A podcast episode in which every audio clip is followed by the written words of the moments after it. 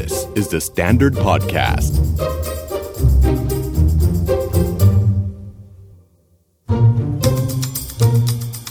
Are you okay? การโดนแบนการไม่นับเธอเข้าเป็นกลุ่มการแปะป้ายว่าเธอเป็นนั่นเป็นโน่นเป็นนี่อาจจะเป็นสิ่งที่ผู้ใหญ่หลายคนมองเห็นว่าเป็นเรื่องธรรมดาชีวิตก็อย่างนี้แต่วัยรุ่นหรือว่านักเรียนในช่วงมัธยมเนี่ยค่ะเขาไม่ได้มองเรื่องนี้เป็นเรื่องเล็กเพราะมันไม่ใช่เรื่องเล็กมันคือการบูลลี่ประเภทหนึ่งที่ใช้อำนาจหรือว่าโครงสร้างทางสังคมเนี่ยมาทำให้เกิดการทำร้ายจิตใจต่อกันวันนี้อยากจะคุยเรื่องนี้โดยเฉพาะคือบูลลี่มันมีหลายแบบบูลลี่แบบด่าตรงๆตีกันตรงๆแต่อันนี้มันไม่ใช่มันแยบยลและโดยเฉพาะนะตอนนี้ในเรื่องของสังคมมีทั้งโลกจริงโลกออนไลน์หลายโลกก็เลยจะมาคุยเรื่องนี้อย่างเฉพาะเจาะจงเราอยู่กับผู้ช่วยศาสตราจารย์ดร.อัตพลอนันตวรสกุลซึ่งเป็นอาจารย์จากคณะครุศาสตร์จุฬาลงกรณ์มหาวิทยาลัยพร้อมกับนี่ค่ะไม่คุยกับตัวแทนนักเรียนไม่ได้และเราจะคุยกับอีก2ท่านนี้ค่ะ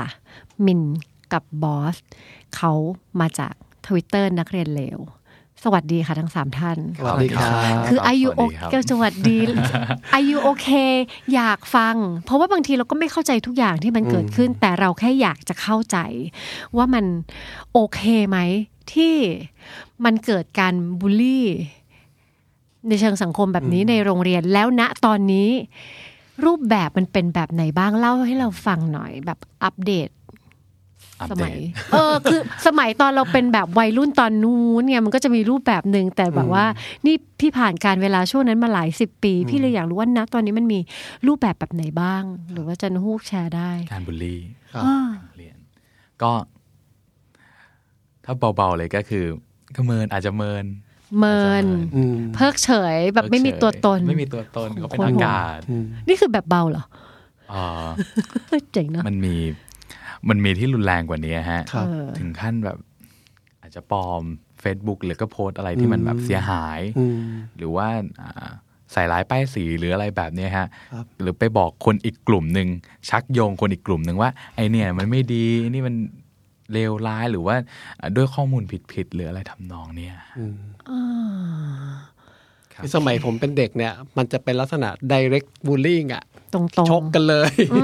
ล้อกันต่อหน้าใช่ไหมแกล้งกันซ้ำๆอะไรเงี้ยแต่คิดว่าพอฟังของน้องบอส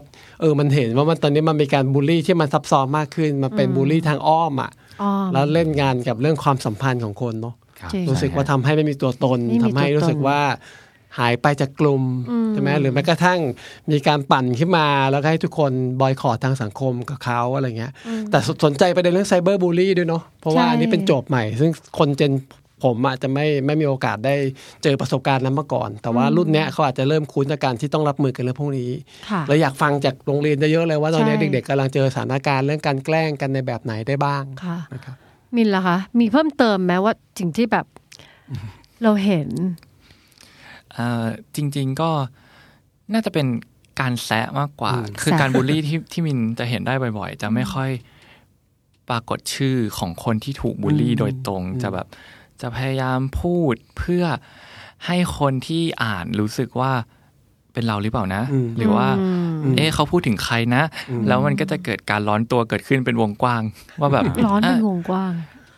ใครเพราะบางทีแบบคนที่กระทำเขาอาจจะมีศัตรูเยอะหรือว่ามีแบบคู่กรณีเยอะอย่างเงี้ยซึ่งไอการแสะเป็นวงกว้างเนี่ยมันก็จะทำให้เรียกว่ายังไงดีอะเจ้าตัวไม่รู้ตัวแล้วก็แบบไม่มีหลักฐานอะไรที่จะไปแบบไปโต้กลับได้ว่าแบบใช่เราหรือเปล่าอะไรอย่างเงี้ยแล้วมีคนร้อนตัวไหมล่ะพอทาร์เก็ตไม่ชัดถ้าสมมติว่าถ้าเราออกตัวไปอย่างเงี้ยก็ไม่ได้รู้กันในสังคมว่าอ๋อไอ้นี่แน่เลยพยายามพูดให้แบบมีคนร้อนตัวขึ้นมาพยายามบีบบังคับจินตนาการเขย่าสังคมทั้งหมดเลยให้แบบว่าให้คนที่แบบว่าเป็นเจ้าตัวเนี่ยร้อนดีดตัวออกมาเพราะทนไม่ไหวสมมติพี่ดีดออกไปแล้วมันไม่ใช่พี่อ่ะสมมติพี่ก็เหมือนแบบรับกรรมแทนคนแพ้รับบาปเฮ้ยนี่มันสร้างความกระพือทั้งหมดเลยมีอะไรอีกไหมโอ้ยอยากฟังมีแบบทั้งแบบสร้างแอคเคาท์ปลอมใน Facebook มาแบบ ปล่อยข่าวละฮะหรือยังไงครับเหมือนกับก็ถ้าสมมุติว่าวัดจงชังมินจงชังอาจจะสร้างแอคเคาท์ชื่อมินหรืออะไรอย่างเงี้ยแล้วก็ไปเอารูปเขามาใส่แล้วอะไรอย่างเงี้ยแล้วก็ไล่แอดเฟซเพื่อนเขาไปแล้วก็อาจจะโพสอะไรที่มันดูเสียหายจังเลยโพสด่าคนอื่นโพสด่าคนอื่นอะไรอย่างเงี้ยแล้วก็สร้างศัตรูให้เขาเพิ่มไปหรืออะไรแบบนี้ฮะเหมือนสร้างตัวตนขึ้นมาใหม่แล้วให้เป็นแบบที่เราอยากให้เป็นเพื่อให้คนอื่นเข้าใจเขาในแบบนั้นอย่างนั้นเหรอครับใช่ครับอะไรทำนองนั้นนะที่เราเห็นกันในซีรีส์ในละครในทีวีจริงงั้นจริงๆเลยมีจริงๆครับแล้วบอสเคยเจอกับตัวเองหรือกลุ่มเพื่อนตัวเองไหมครับบอสไม่เคยเจอกับตัวแต่ก็มีเพื่อนอะไรเงี้ยที่เคยเจอหรืออะไรก็มาเล่าให้ฟังบ้างเรารับมือกับมันยังไงอ่ะเมื่อวันดีคืนดีเรากลายเป็นอีกคนนึงโผล่ขึ้นมาแล้วก็ไม่ใช่ตัวเราด้วยอะไรเงี้ยที่บอลแนะนำเขานะก็คือแบบต้องบอกให้สังคมรู้ก่อนว่าเนี่ยไม่ใช่ฉันออกไปประกาศตนด่วนนี่ไม่ใช่เขาคนนั้นนะหรืออะไรอย่างเงี้ยแต่ส่วนใหญ่คนที่แบบจะเจอการบูลลี่ลักษณะเนี้ยที่มีการสร้างตัวตนปลอมขึ้นมามักจะเป็นนักเรียนที่ค่อนข้างมีสปอตไลท์จับจ้องอยู่เป็นคนที่มีชื่อเสียงในโรงเรียนโด่งดังในโรงเรียนเป็นบุคคลที่แบบทำอะไรสักอย่างในโรงเรียนแล้วแบบทุกคนโดดเด่นเหลือเกินใช่โดดเด่นเหลือเกินก็มักจะมีอะไรอย่างนี้แต่ถ้าเป็นแค่คนโนเนมธรรมดาโดนบูลลี่ธรรมดาจะคงไม่มีใครใช้วิธีนี้พี่ชอบมากเลยหลายครั้งเวลาเราพูดเรื่องของบูลลี่เนี่ยภาพในหัวเราอ่ะเราจะเห็นนักเรียนที่อยู่นอกสปอตไลท์โดนแกล้งแล้วแบบว่าคนที่อยู่ในสปอตไลท์ก็จะรู้สึกว่าแบบว่าโอ๊ยฉันรอดแต่ณวันนี้คุณก็ไม่รอดถึงคุณจะโดดเด่นอาจารย์รักมากก็ต้องมีคนไม่รักเหมือนกันประโยคนี้สำคัญนะสำคัญเพราะมันเกิดแบบนี้แล้วเนี่ยพวกคุณเอาตัวรอดออกมาจากวังวนนี้ดงนี้ยังไงเราต้องมีสกิลอะไรเพิ่มเติมเพื่อเราจะอยู่ในดงแบบนี้แล้วเรารอดจบออกไปได้มีประสบการณ์ของเพื่อนๆที่เจอสถานการณ์นี้ไหมฮะว่าเป็นคนที่ปกติก็ได้รับการยอมรับทางสังคมดีอยู่อะแล้ววันดีคืนดีก็มีขาแซะปลอมแอคเคาท์ขึ้นมาแล้วก็ทำลายชื่อเสียงที่เขาทำมาทั้งหมดอย่างเงี้ยเขาทำยังไงกันนะฮะส่วนตัวยังไม่เคยเจอปลอมแอคเคาท์แต่โดนแซะเนี่ยก็มีมาบ้างครับอย่างมีเราเป็นนักเคลื่อนไหวทำกิจกรรมอะไรอย่างเงี้ยก็จะมีคนมาแซะบ้างโอ้โหเอาเรียนได้ยังไม่ดีเลยแล้วก็จะไปทำอะไรอย่างนั้นหรอจะรอดไหมหรอเอาให้มันจบเป็นเรื่องๆดีกว่าไหมเพิ่งโดนมาสดๆร้อนๆวันนี้เสียใจด้วยนะเจออะไรแบบนี้แล้วบอลรู้สึกยังไงครับเราก็รู้อยู่แล้วเราคิดไว้แล้วว่ามันจะต้องมีแน่นอนแล้วเราก็โอเคเราก็ช่างมันเราช่างมันได้ไม่ได้ผิดคาดมากเท่าไหร่เราช่างมันได้เพราะว่าเรารู้อยู่แล้วว่าเราจะต้องเจอแล้วมันไม่กระทบความรู้สึกเราเลยมีครับมีกระทบแบบโหเราด้อยค่าขนาดเราแบบอ่อนด้อยค่าขนาดเลยเหรอที่จะแบบเราจะก้าวข้ามจากเรื่องเรียนไปสิ่งอื่นไม่ได้เลยเหรอหรืออะไรแบบนี้ฮะเราอยู่ในสังคมที่แบบเราจัดกันด้วยการเรียนอ่ะซึ่งแบบมันไม่ใช่ทุกคนที่จะเชี่ยวชาญจะเก่งกาจในด้านนั้นใช่แหละว่าเรียนมันเป็นหนึ่งในบริบทของเด็กคนนึงแต่มันก็ไม่ใช่สิ่งเดียวในชีวิตเขาเสมอไปมันก็มีเรื่องอื่นนี่ขนาดเขาเข้มแข็งเนาะเขาเข้มแข็งแล้วด้วยนะแล้วเขาก็คาดประเมินการไปแล้วด้วยนะว่าถ้าเขาเลือกแบบเนี้ยเขาก็อาจจะเจอแบบนี้แต่ถึงคาดการไว้แล้วพอเจอจริงๆมันก็ยังเข้าไปทำงานได้อยู่ว่าเฮ้ยนี่เราถูกลดค่าขนาดนี้เราจะมันต้องถูกจัดด้วยการเรียนอย่างเดียวด้วยเหรอนะมันพอฟังบอสแล้วทำให้นึกถึงหนังสือเล่มนึงที่เพิ่งอ่านมาเรื่องเกี่ยวกับบูลลี่ในโรงเรียนอะไรเงี้ยฮะว่ามันมีท่าทีในการรับมือของผู้ที่ถูกกระทำเนี่ยของผู้ถูกกระทำเนี่ยไม่เหมือนกันอ่ะไม่เหมือนกันมีเขาเปรียบเทียบเหมือนกับท่าทีเนี่ยของสัตว์สี่แบบที่หนึ่งพวกเสือแรงมาแรงกลับเพื่อนแรงมาฉันแรงกลับเพื่อนปล่อยข่าวมาฉันปล่อยข่าวกลับซึ่งอันนี้ก็เป็นประเด็นที่เปราะบางทำยังไงจะทำให้มีทางเลือกใหม่ที่ไม่ใช่วิธีการตาต่อตาฟันต่อฟันแบบที่สองคือพวกฝูงสุนัขป่าที่ต้องหาเพื่อนหาผู้ใหญ่ให้รู้ว่าเพื่อนรู้เรื่องนี้แล้วหรือยังพ่อแม่รู้แล้วหรือยังคุณครูรู้แล้วหรือยังเพื่อให้ตัวเองไม่โดดเดี่ยวเกินไปแต่พอฟังบอสทำให้รู้ถึงสัตว์ประเภทที่สามเราก็เทียบนกฮูกเขาบอกว่านกฮูกเนี่ยเป็นผู้ทรงภูมิก็คือตระหนักรู้ในคุณค่าตัวเองอ่ะแล้วก็โอเคคุณจะแซ่ฉันแต่โอเคข้างในฉันมั่นใจว่าฉันทำในสิ่งที่ถูกต้องนี่คือตัวเราภูมิใจในตัวเอง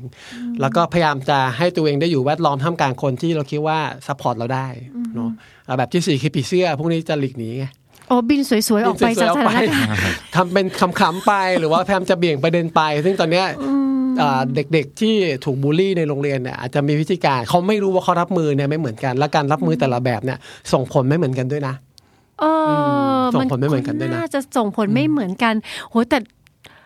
มันก็ยากเหมือนกันนะจะเป็นนกฮูกมันก็ยากเหมือนกันที่จะไม่บินหนีถ้าเราเห็นว่าถ้าเราบินได้เราก็อาจจะอยากบินที่โรงเรียนหรือว่าบริบทรอบๆเขาเป็นคล้ายๆแบบไหนกันบ้างมินกับบอสหมายถึงว่าคนที่อาจจะโดนบูลลี่อะค่ะเขารับมือไปทิศทางไหนจริงๆก็มีทุกแบบเนาะมีทุกแบบมันแล้วแต่นิสัยของคนแล้วแต่จริตของคนว่าเขาจะทำยังไงกับปัญหาที่เกิดขึ้นกับตัวเขามันก็เป็นไปได้หมดเพราะคนเราก็ไม่เหมือนกันเนาะครับแต่ผลสืบเนื่องระยะยาวของการเลือกชอยที่แตกต่างนะจะทำให้เกิดผลที่ไม่เหมือนกันนะเช่นแรงมาก็แรงกลับเนี่ยแนวโน้มก็คือมันก็กลายเป็นความรุนแรงที่ต้องปะทะกันถ้าเราไม่ชวนผู้ที่ลุกขึ้นมาปกป้องตัวเองด้วยการใช้วิธีการแรงมาแรงกลับหาช้อยใหม่ๆหรือทำให้ผู้ที่กำลังแรงแกเขาเนี่ยได้รู้ว่าเนี่ยคุณยั่วให้เพื่อนโกรธแล้วนะเพื่อนเลยใช้ความโกรธมาสู้กับคุณอยู่ถ้าเกิดมันไปอย่างเงี้ยมันจะนับ1 2 3 4ไปเรื่อยๆแล้วมันจะวันนึงมันจะกลายเป็นความรุนแรงทางกายภาพเกิดขึ้นลงไม้ลงมือกันหรือประเภทที่บอกว่าใช้วิธีการบอกผู้ใหญ่ให้ทราบซึ่งบางทีมันก็เป็นดาบสองคมมั้ยบางเรื่องเพื่อนที่กำลังเมคฟันอาจจะรู้สึกเป็นเรื่องเล็กเฮ้ยแค่นี้บอกครูไว้เหรออะไรทีนี้แล้วกลายเป็นเป้าแล้วต้องเล่นต่อเพราะฟ้องครูไปแล้วนี่เราเสียหายไปแล้วนี่เพราะฉะนั้นเราเล่นงานคุณต่อคือทุกๆช้อยอ่ะมันจะมี consequence คือผลสืบเนื่องอยู่เพราะฉะนั้นทำยังไงให้คนที่กำลังโดนสถานการณ์แบบเนี้ยเลือกช้อยอย่างรอบคอบที่สุดว่าตัวเองพร้อมจะรับมือด้วยวิธีการแบบไหนซึ่งอันนี้เป็นทักษะต้องฝึกนะในการรับมือกับสถานการณ์การโดนรังแกแล้วใครมาฝึกอะคะให้ฝึกที่ไหนอะฝึกยังไงอะไม่มีคนสอนอะมันเริ่มยังไงดีอะบทว่าในรั้วโรงเรียนสิ่งหนึ่งที่สำคัญมากๆเลยที่บอยคิดว่าทุกโรงเรียนควรน่าจะมีด้วยคือน่าจะมีนักจิตวิทยาหรือว่าครูแนะแนวที่เป็นครูแนะแนวจริงๆที่อยู่ในโรงเรียนน่ะดิฉันขอให้คุณขยายความคำว่าครูแนะแนวจริงๆครูแนะแนวโรงเรียนเราคือสอนระบายสีครูแนะแนวเนี่ยบอยเคยเจอครูแนะแนวที่เป็นขาเมาอ่ะอ๋อเมาใครก็นักเรียนหรือเมาคุณครูเมานักเรียนเนี่ยแหละครับก็บางทีเรื่องที่เราคุยอะไรเงี้ยบางทีการเอาเรื่องเราไปพูดต่อมันก็อาจจะไม่ได้ดูเสียหายแต่เราเสียหายมาเราก็ไม่ได้อยากให้เขาเอาไปพูดต่อต้องแน่นอนจริงอะไรอย่างนั้นเขาไม่ควรพูดต่อสิเพราะจริงๆไอ้การพูดต่อเนี่ยมันมีผลต่อข้อความที่มันส่งไปหาคนอื่นๆเนาะแบบบางอย่างบางทีเราแบบเราอาจจะไม่รู้จักคนที่แบบกระทำเราเลยหรือเราอาจจะแบบไม่ได้อยากจะไปกระทำใครเลยแต่บางทีเราอาจจะแบบเมนชั่นถึงใครขึ้นมาแล้วข้อความมันหลุดออกไปข้างนอกหลุดไปถึงเพื่อนๆกลุ่มอื่นแล้วข้อความที่มันส่งต่อเนี่ยมันอาจจะแบบถูกดัดแปลงถูกแบบเพิ่มเติมจนมันกลายเป็นความเกลียดชังขึ้นมาเฉยเลยทั้งๆที่เราอาจจะไม่ได้มีประเด็นอะไรกับเขาตั้งแต่แรกเนี่ยไอ้การส่งต่อข้อความออกไปเรื่อยๆอย่างเงี้ยมันก็อาจจะเป็นเหตุผลนึงที่ทำให้เกิดการบูลลี่เกิดขึ้นด้วยเราเห็นด้วยการส่งต่อหรือการพูดของถึงคนอื่นลับหลังเนี่ยเอาจริงๆมันคือการบูลลี่นะใช่แล้วเคสนี้เมื่อกี้ฟังน้องบอลนี่กลายเป็นครูนี่แหละกลายเป็นคนส่งต่อซึ่งครูเนี่ยถูกมองด้วยภาพลับว่าต้องน่าเชื่อถือถูกไหมฮะแต่พอครูเป็นคนพูดก็มีแนวโน้มว่าคนฟังก็จะเชื่อแล้วอันนี้ยิ่งหนักนะเพราะบอกเป็นครูแนะแนวซึ่งเรื่องสำคัญที่สุดที่ครูแนะต้องมีอ่ะคือต้องได้รับความไว้วางใจจากผู้เรียนไงเพราะว่าณวันที่เด็กต้องการคำแนะนำปรึกษาในเชิงการปรับตัวพฤติกรรมเนี่ยเขาน่าจะเป็นคนแรกๆที่เด็กนึกถึงว่าเดินมาหาได้อย่างที่บอสบอกว่าถ้าจะแบบเสริมสร้างทักษะให้กับนักเรียนได้รู้ว่าจะรับมือยังไงถ้ามีคุณครูแนะแนวจริงๆให้คำได้กระทบใจผมมากเลยในโรงเรียนหลายโรงเรียนยังมีที่ใช้วิชาแนะแนวเป็นวิชาการนั่งทำงานค้าง นั่งเล่นนอนเล่นทำอะไรที่มันดูไม่เป็นประโยชน์สักเท่าไหร่เลยกับวิชานี้ทั้งที่เราก็เคยอ่านมาบ้างอะไรบ้างเงี้ยเรา ก็เพราะว่าวิชาแนะแนวของต่างประเทศเนี่ยน่าสนใจอยู่เหมือนกันนะมันดูโอเคมากเลยนะโอ้มีที่ปรึกษาให้เด็กด้วยเด็กมีปัญหาไม่ว่าจะกับโรงเรียนเองหรือกับที่บ้านเราสามารถคุยได้แต่ที่โรงเรียนในประเทศไทยกลับไม่เป็นแบบนั้นมันยังเป็นแบบนี้อยู่ฟังแบบนี้อาจารย์ครุศาสตร์ผมต้องรีบค้นอะไรเลยขึ้นมาทันทีพอดีอาทิตย์ที่แล้วผมเพิ่งจัดรายการคุยกับครูแนะแนวมาแล้วก็เจอเรื่องเนี้ยคือจะมีครูแนะแนวจำนวนนึงที่ถูกเทรนมาเป็นครูแนะแนวจริงๆกับมีครูจำนวนนึงที่ถูกมามอบหมายงานภายหลังให้ทำหน้าที่แนะแนวซึ่งความเข้าใจเขากับบทบาทและหน้าที่เขาในโรงเรียนจะไม่เหมือนกันนะฮะคือถ้าเป็นครูแนะแนวถ้าเขาเรียนเป็นเมเจอร์มาถูกเตรียมมาให้เป็นครูแนะแนวเนี่ยเขาจะรู้ว่างานเขาเนี่ยขอบข่ายคือต้องทำอะไรบ้างเรื่องที่สำคัญมากคือข้อมูลเด็กเป็นรายบุคคลเรื่องการให้คำปรึกษาซึ่งต้องอยู่บนฐานของความไว้เนื้อเชื่อใจแต่ตอนนี้ในโรงเรียนจำนวนหนึ่งอาจจะมีการมอบหมายครูที่จบไม่ตรงเอกมาสอนแนะแนวแล้วก็ใช้คุณครูแนะแนวน่ะผิดฟังก์ชันที่น้องๆบอกอ่ะคือให้มาสอนคาบที่ว่างให้มาเคลียร์การบ้านเด็กอะไรเงี้ยเขาเลยไม่ได้ทำหน้าที่เป็นครูแนะแนวจริงๆเหมือนที่บอกเขาพยายามจะทำนี่หรือเปล่าอะไรนะอาร์ตเทอราปีให้เราระบายเพื่อการคลี่คลายผ่อนคลายจิตใจเราเล่นแต่เราแล้วนอกจากการที่มีครูโอเคในชั่วโมงแนะแนวเราเห็นว่าน่าจะเป็นมีศักยภาพในการที่จะช่วยส่งเสริมทักษะทางสังคมกับประเด็นที่มันวิ่งอยู่ในโรงเรียนแล้วมีอะไรอีกบ้างเลยยังอยากฟังเสียงของคนที่อยู่ในโรงเรียนจริงๆนอกจากอันเนี้ยเราจะฝึกเรียนรู้ทักษะเมื่อกี้สนใจที่บอสบอกอยากให้มีนักจิตวิทยาโรงเรียนทำไมเด็กๆมองเรื่องนี้ทำไมอยากได้บางทีเราก็เป็นเด็กก็จริงแต่เราก็เป็นมนุษย์คนหนึ่งเรามีเรื่องที่เราไม่สบายใจเรามีเรื่องที่เรารู้สึกว่าเป็นปัญหาหรืออะไรแบบเนี้ยแล้วเรารู้สึกว่าอยากจะเล่าให้ใครสักคนฟังเพื่อนทุกคนไม่ได้มีเพื่อนสนิทนะครับแล้วก็ที่บ้านไม่ใช่ที่ที่รับฟังเรื่องได้ไม่ใช่ที่ปลอดภัยสำหรับทุกคนเพราะฉะนั้นเนี่ยก็ถ้าจะไปเข้าโรงพยาบาลหานักจิตบำบัดมันก็ยังไม่ได้อีกอยู่ดีจริงกฎหมายมันห้ามไม่ให้เด็กไปหานักจิตเองต้องมีแบบพ่อแม่ยินยอมอย่างเงี้ยใช่โรงเรียนน่าจะตอบในส่วนนี้ได้คือจะได้มีใครเป็นที่พึ่งและเป็นซัพพอร์ตทางจิตใจให้ซึ่งเราจินตนาการวัยรุ่นนะเราฟอร์มเรื่องของอัตลักษณ์เราตอนประมาณ12ระหว่างทางของมัธยมเนี่ยเขาค่อยๆเติบโตพอจบตรงประมาณ18เขาเป็นผู้ใหญ่แปลว่าเนี่ยระหว่างเนี้ยเขา transition เขากำลังฟอร์มตัวเองไปเป็นผู้ใหญ่เส้นทางนี้มันสำคัญมากแล้วเขาต้องเจออะไรหลายๆอย่างทั้งภายนอกแล้วก็ภายในทั้งเรื่องฮอร์โมนเรื่องมันเต็มไปหมดงานยุ่งมากแล้วเขาไม่มีใครให้พึ่งเมื่อกี้เราฟังเราตกใจเลยต้องบอกว่าจริงๆนักเรียนเนี่ยค่อนข้างแกร่งมากเลยที่สามารถผ่านพวกนี้กันมาได้6ปี12ปีอย่างเงี้ยโดยที่แบบไม่มีใครช่วยหรือไม่มีใครให้คำปรึกษาเลย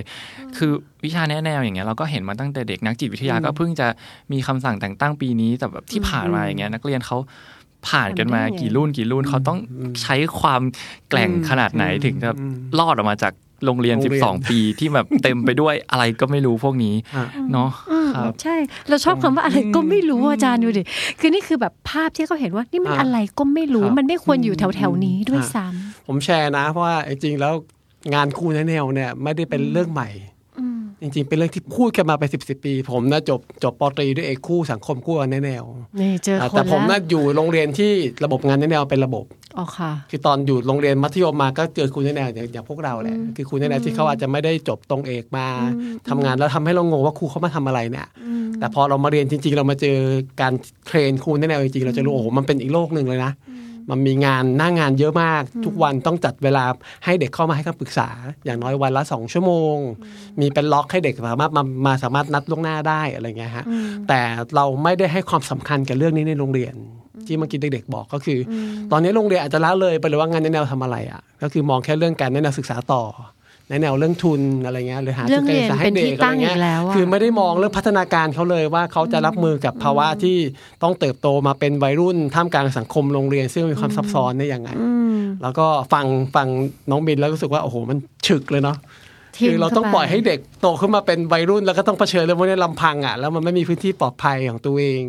ในโรงเรียนหรือว่าในห้องเรียนที่บ้านอะไรเงี้ยเราจะให้เขาหันไปหาใครซึ่งอันนี้เป็นโจทย์ที่สำคัญมากและคิดว่าพอวันนี้เราคุยเรื่องบูลลิ่งในความหมายของความสัมพันธ์อ่ะการถูกแบนยิ่งเป็นโจทย์ที่ยากมากขึ้นอีกเพราะว่าในความเป็นวัยรุ่นก็คือการมีกลุ่มเพื่อนการบอกได้ว่าตัวเองเป็นคนของที่ไหนแล้วถ้าเขายังถูกแบนโดยเพื่อนน่ะมันก็เหมือนกับไม่มีพื้นที่ปลอดภัยในการอยู่ทางสังคมต่อ หูฟังตัดเสียงรบกวนแบบไร้สายจาก Sony รุ่น WF 1000X Mark III Truly Wireless Noise Cancelling หูฟังไร้สายที่ใช้เทคโนโลยีป้องกันเสียงรบกวนที่ล้ำหน้าที่สุดด้วยโปรเซสเซอร์ป้องกันเสียงรบกวนความละเอียดสูงเพื่อให้คุณดื่มด่ำกับเสียงเพลงได้อย่างเต็มที่มีสมาธิกับตัวเองมากขึ้นพร้อมด้วยดีไซน์ที่ทันสมัยและแบตเตอรี่ที่ใช้ได้ตลอดวันราคาพิเศษที่เว็บไซต์ Sony เท่านั้นพอที่พึ่งพามันน้อยแต่เราก็เชื่อว่าถึงแม้อาจจะไม่ใช่เพื่อนสนิทมากๆแต่การที่เราเห็นว่าสิ่งนี้เกิดขึ้นกับเพื่อนร่วมชั้นเพื่อนร่วมห้องสิ่งที่เราคิดว่าไม่เป็นธรรมไม่เคารพสิทธิ์ไม่เคารพความเป็นมนุษย์ของเขาเราทำอะไรได้บ้างจริงๆนักเรียนส่วนใหญ่อะจะอิกนอแลนซ์มากกว่าอันเนี้ยที่เจอเลยเพราะว่าการมีเรื่องการมีประเด็นอะไรอย่างเงี้ยมันไม่มีใครอยากจะเข้าไปยุ่งหรือเข้าไปแบบไปไกล่เกลี่ยหรืออะไรอย่างเงี้ยส่วนหนึ่งคือมันเหมือนแบบเราไม่อยากเข้าไปมีเรื่องด้วยเราไม่อยากเข้าไปเป็นประเด็นคือเราไม่รู้ว่าใครถูกใครผิดแล้วมันเกิดอะไรขึ้นอย่างเงี้ยใช่กับแต่ว่าจริงๆถ้าให้มองอีกมุมนึงอ่ะมันคือแบบเราอาจจะแบบปล่อยให้เขาถูกกระทำไปโดยที่แบบไม่มีใครสนใจเขาเลยหรือเปล่าอะไรอย่างเงี้ยจริงๆมันก็มองได้หลายมุมในหลายๆเคสเนาะครับผมสนใจคำตอบของบินทำไมเราถึงรู้สึกว่าเราไม่ควรจะเข้าไปยุ่งความรู้สึกตรงนั้นนั่นคืออะไรคือถ้าเป็นมินอะถ้าเป็นประเด็นนักเรียนกับนักเรียนอะไรอย่างเงี้ยแบบเป็นประเด็นปัญหาส่วนตัวความสัมพันธ์ของเพื่อนอะไรอย่างเงี้ยถ้าเป็นมินก็จะไม่อยากเข้าไปยุ่งเพราะถ้าเป็นเรื่องความสัมพันธ์ใช่เพราะมินไม่รู้ว่ามันเกิดอะไรขึ้นบ้างเบื้องลึกมันเป็นยังไงอะไรอย่างเงี้ยแบบที่เราเห็นณตอนนั้นแบบเขากำลังจะตบกันแล้วเนี่ยสรุปคนนั้นผิดจริงหรือเปล่าอย่างเงี้ยคือเราแบบไม่รู้ใช่ไหมแต่ว่าถ้าเกิดว่ามันเป็นปัญหาด้านอื่นอย่างเช่นครูต่อนักเรียนหรือว่าปัญหาที่แบบมันเรามองเห็นชัดเจนเลยมองปุ๊บรู้เลยว่าแบบมันไม่เป็นธรรมอย่างเงี้ยถ้าเป็นมินก็อยากจะเข้าไปช่วยคือมันมีความลังเลไม่แน่ใจเรายังได้ข้อมูลไม่พออยู่อะไรเงี้ยเนาะซึ่งอันเนี้ยมันเราจะคาดหวังให้เด็กๆลุกขึ้นมาปกป้องเพื่อนอย่างเดียวมันไม่ได้โอ้ไม่ได้สิมันเป็นเรื่องที่คุณครูซึ่งเป็นผู้ใหญ่ในโรงเรียนเนี่ยต้องมีบทบาทอะในการทำหน้าที่นี้เพราะว่าเด็กเขามองเห็นเพื่อนแล้วเขาก็ซ้ายก็เพื่อนขวาก็เพื่อนถ้าจะต้องเข้าไปอยู่ตรงกลางใครๆก็ไม่อยากจะเป็นคนที่เข้าไปแล้วขณะที่เพื่อนจะขัดแย้งกันเนี่ยเราเทคไซด์ผิดข้างจะกลายเป็นเสียความเป็นเพื่อนกันอะไรอย่างเงี้ยเนาะนี่ไม่ดีเราลุกขึ้นไปแล้วเราจะโดนตีตราเป็นอีกฝั่งนึงไปทันทีจริงๆโดนตีตราเหมือนเข้าไปแล้วเราต้องเลือกสักฝั่งนึงมันไม่มีความเป็นกลางพื้นที่ตรงกลางมันสร้างยากเหมือนกันนะพอคน2คนทะเลาะกันแล้วเราลุกขึ้นมาแล้วเราอยากจะหยุดมันเป็นกลางดีไม่ดีเราโดนกล่าวหาเป็นนก2หัวอีกโดนแม่กับ2ฝ่ายเลยซึ่งพอฟังแล้วเห็นไหมแล้วผมเซนได้เลยว่าคือเขาแคร์ความสัมพันธ์ในความเป็นเด็กวัยรุ่นเนี่ยเขาแคร์ความสัมพันธ์กับเพื่อนนั่นแหละเขาไม่อยากจะทำให้ตัวเองกลายเป็นถูกเพื่อนมองว่าทุนเทคไซส์ไม่เข้าข้างฉันเป็นเพื่อนกับคนนั้นหรือเปล่าอะไรเงี้ยซึ่งการคาดหวังให้เด็กลุกขึ้นมาจัดการกับความขัดแย้งโดยตรงเนี่ยอาจจะเป็นเรื่องที่ไม่ได้ง่ายสำหรับเด็กทุกคนไงอันนี้เป็นโจทย์ที่คุณครูจะต้องมีวิธีการยังไงในการจัดเตรียมพวกเขาด้วยนะแล้วก็คุณครูเทคแอคชั่นด้วยนะเตรียมพวกเขาในที่นี้หมายความว่ายังไงคือในสถานการณ์เฉพาะหน้ามันขนาดไหนถ้ามันเกิดความรุนแรงแล้วเนี่ยเรามีส่วนในการต้องช่วยระงับความรุนแรงก่อนแต่ถ้ามันกำลังพึ่มๆกันอยู่ความรุนแรงมันความขัดแย้งมันเริ่มจะมามากขึ้นเราเริ่มเซนได้ว่าเพื่อนมีการล้อกันทางไซเบอร์ก๊อปข้อความส่งไปส่งมาเนี่ยในมุมของเราเนี่ยเราจะต้องทำอะไรได้บ้างเรื่องสำคัญเรื่องนึงคือเรื่องนี้เป็นเรื่องที่ผู้ใหญ่จำเป็นต้องรับทราบหรือเปล่าถ้าเราจับทรายได้ว่าเฮ้ยมันใช่จะไปกันใหญ่แล้วนะคุณครูรู้แล้วหรือยังว่าเนี่ยมันเริ่มมีการแบบมีปลอมแอคเคาท์เอามาปล่อยข่าวกันแล้วเพื่อนที่ตกเป็นเหยื่อเนี่ยเริ่มจากจัดการกับปัญหานี้ไม่ได้ด้วยตัวเองแล้วคือในหลายประเทศแต่โปรแกรมเรื่องเกี่ยวกับ Empathy Education มันจะถูกติดตั้งเข้ามาเรื่องนี้ให้เข้าอกเข้าใจกันว่าโอเคมีเพื่อนกำลังถูกรังแกเราร่วมรับรู้ว่ากำลังเกิดอะไรขึ้นเราทำอะไรได้บ้างเราต้องประเมินได้ว่าแค่ไหนคือสิ่งที่มันล้ำเส้นแล้วถ้ามันล้ำเส้นใครควรเทคบทบาทนี้อาจจะไม่ใช่เราเป็นคนเทคนะเพราะเราจะกลายเป็นถูกผลักเป็นอีกฝั่งทันทีเนาะอาจจะต้องการคนที่3แล้วอาจจะต้องเป็นคุณครูประจำชั้นหรือเปล่าหรือใครที่เราคิดมั่นใจว่าเด็กไว้เด็กๆไว้ใจพอจะให้เขาเข้ามารับรู้เรื่องนี้ได้เนาะจริงๆ การแก้ปัญหาของครูเนี่ยที่เราเจอส่วนใหญ่ก็จะเป็นครูประจำชั้นซึ่งทุกวันนี้ถูกเรียกว่าครูที่ปรึกษาแล้วก็อาจจะ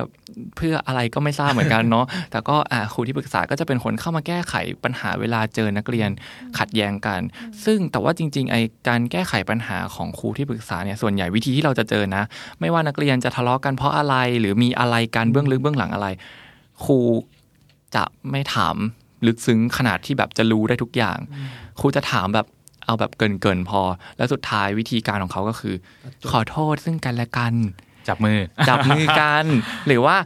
รือถ้าครูสายโหดหน่อยก็คือลงโทษทั้งคู่ซึ่งไอการทำอะไรทั้งสองฝั่งให้เท่าเทียมกันเนี่ยบางทีมันก็ความเท่าเทียมมันก็ใช้ไม่ได้กับทุกสถานการณ์เนาะอย่างสถานการณ์เนี้ยการที่นักเรียนเขาขัดแย้งกันอ่ะมันแปลว่าจริงๆแล้วความรู้สึกของนักเรียนเขารู้สึกว่าต้องมีฝ่ายหนึ่งผิดฝ่ายหนึ่งถูกแต่พอคุณครูทำให้เขาสองฝั่งเท่าเทียมกันขึ้นมาแบบมันเป็นความไม่ยุติธรรมมันเหมือนใช่มันทำให้นักเรียนรู้สึกถึงความไม่ยุติธรรมแล้วก็รู้สึกว่าจริงๆพอมันเกิดความขัดแย้งขึ้นเนี่ยเราไม่ควรไปบอกครูหรือเปล่าเพราะสุดท้ายครูเขาก็ไม่พยายามค้นหาความยุติธรรมให้เราอยู่ดีคือเขาก็พยายามจะวิ่งหาครูผู้เป็นที่น่าจะเป็นที่พึ่งแต่ว่าเขาก็มีการเรียนรู้แล้วแหละว่าพอวิ่งไปแล้วเขาจะเจออะไรซึ่งในมุมมองเขาฟังดูคล้ายๆแบบนี้ก็ดูครูก็ช่วยอะไรไม่ได้นอกจากจะช่วยอะไรไม่ได้แล้วบางทีเขาก็โวให้เรื่องมันใหญ่ขึ้นเรื่องมันอยู่แค่นี้หยุ่มหยิมดีนะพอฟังเสร็จเราได้เห็นตัวละครสำคัญเลยคุณครูมีความเข้าใจว่าต้องจัดการกับสถานการณ์ได้อย่างไรบางทีคือเล่าให้ครูฟังครูเอาไปเมาส์กับเด็กข้างห้องที่ครูไปสอนน่ะแล้วแบบเรื่องมันเกิดขึ้นเนี่ย2คนน่ะอ้าวรู้กันทั้งชั้นเลยอ่ะแล้วอยู่ดีๆแบบเดินผ่านหน้าใครแล้วก็แบบอินี่ปะวะคนนี้ปะวะที่ครูเอเล่าให้ฟังเนี่ยคนนี้ปะวะอย่างเงี้ยอ้าวแบบทั้งที่มันเป็นเรื่องระหว่างเรา2คนเราพยายามแบบไปหลบมุมตีกันแล้วนะอ้าวอยู่ดีๆทุกคนรู้หมดเลยอ่ะอย่างเงี้ยทุกคนรู้แสดงว่ากติกาสำคัญเมื่อจะต้องให้คุณครูรับทราบอ่ะคุณครูต้องไม่ distrust เราอ่ะไม่ทำลายความไว้ใจของเราอ่ะเพราะถ้าเกิดว่ากลายเป็นคุณครูรับรู้และแทนที่คุณครูจะช่วยทำให้เกิดการหาทางออกร่วมกันได้อ่ะตอนนี้ฟังดูมันมีตั้งแต่เลือกช้อยผิดเนาะทำเหมือนกับไม่มีอะไรเกิดขึ้นก็คืนดีกันซะเป็นเพื่อนกันจบอันนี้กลบเกลื่อนปัญหายังไม่ถูกจัดการหรือสองตีทั้งคู่ลงโทษซึ่งก็ไม่ใช่ช้อยที่ดีเพราะว่าคุณไม่ได้แก้ปัญหาเลยแล้วก็เมื่อกี้เราคุยกันเราคิดว่าเรื่องสำคัญคือทำงานกับความรู้สึกผู้เรียนก่อนใช่เขาทะเลาะกันเขาหึ่มใส่กันมันมีความโกรธมันมีความน้อยใจมันมีความรู้สึกว่าไม่พึงพอใจเพื่อนอยู่อะไรเงี้ยก่อนจะกระโจนไปหากันหาข้อเท็จจริงอ่ะทำงานกับอารมณ์ของคนที่กำลังอยู่ในความขัดแย้งก่อนมีทักษะอีกหลายๆเรื่องที่คุณครูต้องถูกเตรียมอ่ะแต่ตอนนี้คุณครูไม่เข้าใจบทบาทตัวเองอาจจะไม่ทราบทั้งหมดและอาจจะไม่ได้ทราบว่านี่คือความคาดหวังจากคนที่เขาดูแลอยู่คือคุณครูไม่ได้ดูแลเรื่องการเรียนอย่างเดียวคุณครูสามารถดูแลเรื่องจิตใจของนักเรียนได้ด้วยและโดยวัยที่เขากำลังเข้าสังคมทักษะทางสังคมที่หนึ่งนักเรียนจะดูครูเป็นตัวอย่างด้วยว่าอะไรควรทำไม่ควรทำแล้วก็สองคือทักษะที่จะช่วยรับฟังกันและกันถ้าสิ่งนี้เป็นสิ่งที่คุณครูให้ความสำคัญฝึกเป็นผู้ฟังเป็นที่พึ่งได้เสมอทุกครั้งที่นักเรียนวิ่งมาแล้วเราไปฝึกสร้างชั่วโมงที่ฝึกโซเชียลสกิลให้คนรู้สึกเห็นอกเห็นใจกันคือเขาต้องผ่านดงอะไรไม่รู้ที่มันเต็มไปด้วยความแตกต่างหลากหลายมันมีความไม่มั่นคงเกิดขึ้นอยู่แล้วเรากำลังจินตนาการด้วยซ้ำว่าการที่เราไปบูลลี่คนอื่นคนที่ไปบูลลี่เนี่ยจุดเริ่มต้นมันมาจากความไม่มั่นคงทางใจของเขามันเป็นธรรมชาติของมนุษย์เราทุกคนมันจะผ่านจุดนั้นแต่พอไม่มั่นคงแล้ววิธีจัดการความไม่มั่นคงทางจิตใจมันมีหลายแบบไอ้บูลลี่มันแบบง่ายที่สุดแล้วมันก็สะใจที่สุดมันรีลีสความเครียดตัวเองแต่ว่ามันไม่ได้ต่อยอดในเชิงสังคมเพราะฉะนั้นจุดเนี้ยเดาว่ามันไม่มีใครเติมไม่มีใครวางแล้วมันจะคลี่คลายได้ยังไงในเรื่องของการบูลลี่เอาอย่างนี้ถ้าสมมตินะตอนนี้มินบอสอาจารย์ฮูกเป็นผู้อำนวยการโรงเรียน หรือเป็นผู้ จัดการ ของในสถานที่ ในโรงเรียน อยากทำอะไรกับเรื่องการบูลลี่ ในโรงเรียนบ้างคะถ้าเรามีอำนาจนั้นจัดการ ได้ เรารู้สึกว่าการหาที่ปรึกษาให้เด็กเนี่ยเป็นเรื่องแบบสำคัญมากเลยเราควรจะแบบมีพื้นที่ตรงนั้นเราควรจะมีส่วนนั้นเราควรจะมีนักจิตวิทยาประจำโรงเรียนเราควรจะมีห้องให้คำปรึกษาเราควรจะลงทุนกับอะไรแบบนี้มากไปไม่น้อยกว่าเรื่องการเรียนหรือวิชาที่เราเรียนกันเลยเพราะมันสำคัญต่อการเติบโตของคนคนหนึ่งมากครับรู้สึกแบบนี้ขอบคุณมากมินล่ะคะจริงๆมินคิดว่าที่ปรึกษาหรือว่าจิตวิทยาประจำโรงเรียนอันนี้ก็น่าสนใจนะครับแต่ว่าสุดท้ายแล้วพอเรามีสิ่งนั้นขึ้นมาเนี่ยเราก็ต้องดูว่านักเรียนอ่ะเข้าใจใ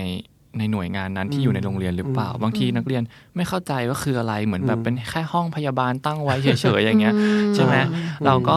อาจจะต้องมีการ educate นักเรียนให้มากขึ้นอาจจะมีแบบวิชาการเป็นมนุษย์ที่ดีอะไรอย่างเงี้ยหรือแบบสอนแบบอะไรที่มันเป็นสกิลในชีวิตประจำวันการเคารพกันใช่การเคารพความเป็นมนุษย์มองทุกคนให้เป็นมนุษย์เหมือนกับเราอะไรอย่างเงี้ยการไม่ไปพากสิทธิ์คนอื่นแล้วก็การอย่าให้คนอื่นมาพากสิทธิ์เราอะไรอย่างเงี้ยถ้าเกิดว่ามันมีการสอนแล้วก็ให้นักเรียนเกิดความเข้าใจและตระหนักได้ถึงมันอย่างเงี้ยพอมันมีปัญหาอะไรเกิดขึ้นอย่างเงี้ยนักเรียนก็จะเข้าใจว่าเขาควรจะต้องคุยกับใครได้ถ้ามันมีแบบนักจิตวิทยาหรือที่ปรึกษาอะไรอย่างเงี้ยพอเราสอนให้นักเรียนเข้าใจให้นักเรียนแบบโอเคว่าคนเนี้ยพึ่งได้อะไรอย่างเงี้ยก็จะทำให้การมีนักจิตวิทยาหรือที่ปรึกษาเนี่ยมันสำลิดผลมากขึ้นเห็นด้วยครบวงจรเนอะมีไว้ตอนที่แบบโดนกระทำหรือว่าต้องการที่พึ่งก็มีหรือว่าก็ต้อง educate ให้ความรู้เขาด้วยสิเพื่อเป็นการป้องกันหรือมีแนวทางว่าจะอย่างไรพี่จะฝากคุณครูเข้าไปนั่งเรียนด้วยนะ ผมสงสัยถ้าเป็นพอโรงเรียนเรื่องใหญ่คือทำให้คุณครูเข้าใจตรงกันก่อนว่าเฮ้ยอันนี้คือสถานการณ์ที่เราจะต้องหาทางออกร่วมกันเนาะคุณครูต้องการการเตรียมตัวเรื่องอะไรบ้างคือเรื่องสำคัญก็คือต้องไม่มองว่านี่ไม่ใช่ปัญหาคุณครูต้องเห็นว่านี่คือปัญหาโรงเรียนและห้องเรียนไม่ใช่แค่พื้นที่ของการเรียนในความหมายเชิงวิชาการอ่ะมันคือพื้นที่ปลอดภัยทำให้เด็กวัยรุ่นเด็กๆเนี่ยโตขึ้นมาเป็นมนุษย์ที่สมบูรณ์อ่ะเพราะฉะนั้นมันมีมิติทั้งด้านอารมณ์สังคมที่ไม่สามารถที่จะละเลยได้แล้วก็ทำให้ทุกๆบทบาทในโรงเรียนทำงานตามฟังก์ชันตัวเองเต็มที่ถ้าเป็นครูแนวก็ต้องเข้าใจบทบาทการครูแนวจริงๆว่าคืออะไรถ้าจะมีนักจิตวิทยาโรงเรียนเข้ามาต้องชัดเจนว่านักจิตวิทยาโรงเรียนครูแนวครูประจำชั้นทำอะไรบ้างตอนผมเป็นคุณครูไม่ใช่ทุกคนจะลุกขึ้นมาเป็นครูประจำชั้นได้ทันทีเนาะครูใหม่ทุกคนอาจจะยังไม่ได้เริ่มงานประจำชั้นเราต้องมีการประกบก่อนคือจะมีพี่เลี้ยงประกบเริ่มมีเสียงหัวเราะของน้องๆซึ่งครูใหม่โรงเรียนมินอย่างเงี้ยเข้ามาปีแรกก็มาเป็นที่ปรึกษาเลยใช่ไหมตอนผมเป็นคุณครูเนี่ยใครก็ตามจะเป็นครูประจำชั้นม2ต้องมีประสบการณ์การเป็นครูประจำชั้นเก๋าสุดเพราะเป็นวัยที่จริงต้องการทำงานที่ใกล้ชิดกับเด็กมากเคารพเด็กมากๆเพราะฉะนั้นการจัดวางบุคคลกับงานสำคัญในมุมมองผู้บริหารนะไม่ใช่คุณได้คนมาแค่ไหนก็ดั้มลงสู่ห้องเรียนหมดแล้วก็ปล่อยทุกคนมาทำหน้าที่โดยที่ไม่รู้บทบาทหน้าที่ไม่มีสกิลแล้วมันส่งผลต่อผู้เรียนไงเด็กๆให้ฟีดแบ็กมาว่าครูไม่ได้ทำหน้าที่ในความเป็นครูประจำชั้นที่เขาจะไว้ใจได้อะไรเงี้ยซึ่งถ้าเกิดแต่ระบบบาปไม่รู้ขอบเขตการทำงานตัวเองไม่มีศักยภาพทักษะในการทำงานสิ่งที่มันเกิดขึ้นคือโรงเรียนมันก็ไม่ปลอดภัยของเด็กๆแล้วมันทำให้ปัญหาเราเนี่ยก็วนลูปแก้ไม่ได้ถ้าในมุมมองผู้บริหารก็ต้องเซตว่านี่คือ agenda หลักของการทำงานเนาะที่คุณครูต้องคุยกันเพราะอย่างไรเสียคุณครูทุกคนก็เป็นสิ่งแวดล้อมที่สำคัญในการอยู่ร่วมกันกับเด็กๆแล้วถ้าเกิดว่าผู้ใหญ่ใกล้ตัวเด็กที่ควรจะคุยได้ที่สุดแล้วกลายเป็นคนคุยไม่ได้จะเหลือพื้นที่ไหนให้เด็กคุยกันชอบคำว่าทำพื้นที่ให้มันปลอดภัยเราจะไม่เติมข้อมูลอะไรทุกคนพูดครบถ้วนแต่ว่าหลายคนมองไม่เห็นว่านี่คือความรุนแรงไม่ได้เห็นว่าการบูลลี่หรือการบางทีทับซ้อนจิตหรือแกล้งหรืออะไรอย่างนี้นั่นคือความรุนแรงประเภทหนึ่งที่ไม่ได้น้อยไปกว่าการกระโดดถีบกันเลยเราคิดว่าการที่ไม่รู้ตรงนี้อาจจะทำให้เฉยเมยไปบางอย่างการบูลลี่ก็คือการใช้ความรุนแรงแต่ไม่ใช่ทางตรงนะมันเป็นความรุนแรงเพราะฉะนั้นถ้ามีความรุนแรงเกิดขึ้นตรงหน้าคุณในพื้นที่ที่คุณดูแลและอยากให้เป็นที่ปลอดภัยสำหรับมนุษย์ที่เขากำลังเจริญเติบโตไปเป็นผู้ใหญ่ในวันหน้าแต่ว่าทำอะไรสักอย่างเปลี่ยนท่าทีกับสิ่งเหล่านี้ฟัง Are You Okay เอพิโซดนี้แล้วลองสำรวจตัวเองแล้วก็คนรอบข้างดูว่ายังโอเคกันอยู่หรือเปล่าถ้าไม่แน่ใจว่าโอหรือไม่โอลองปรึกษานักจิตบำบัดหรือว่าคุณหมอก็ได้จะได้มีสุขภาพจิตที่แข็งแรงแล้วก็โอเคกันทุกคนนะคะ The Standard Podcast. Eye-opening for your ears.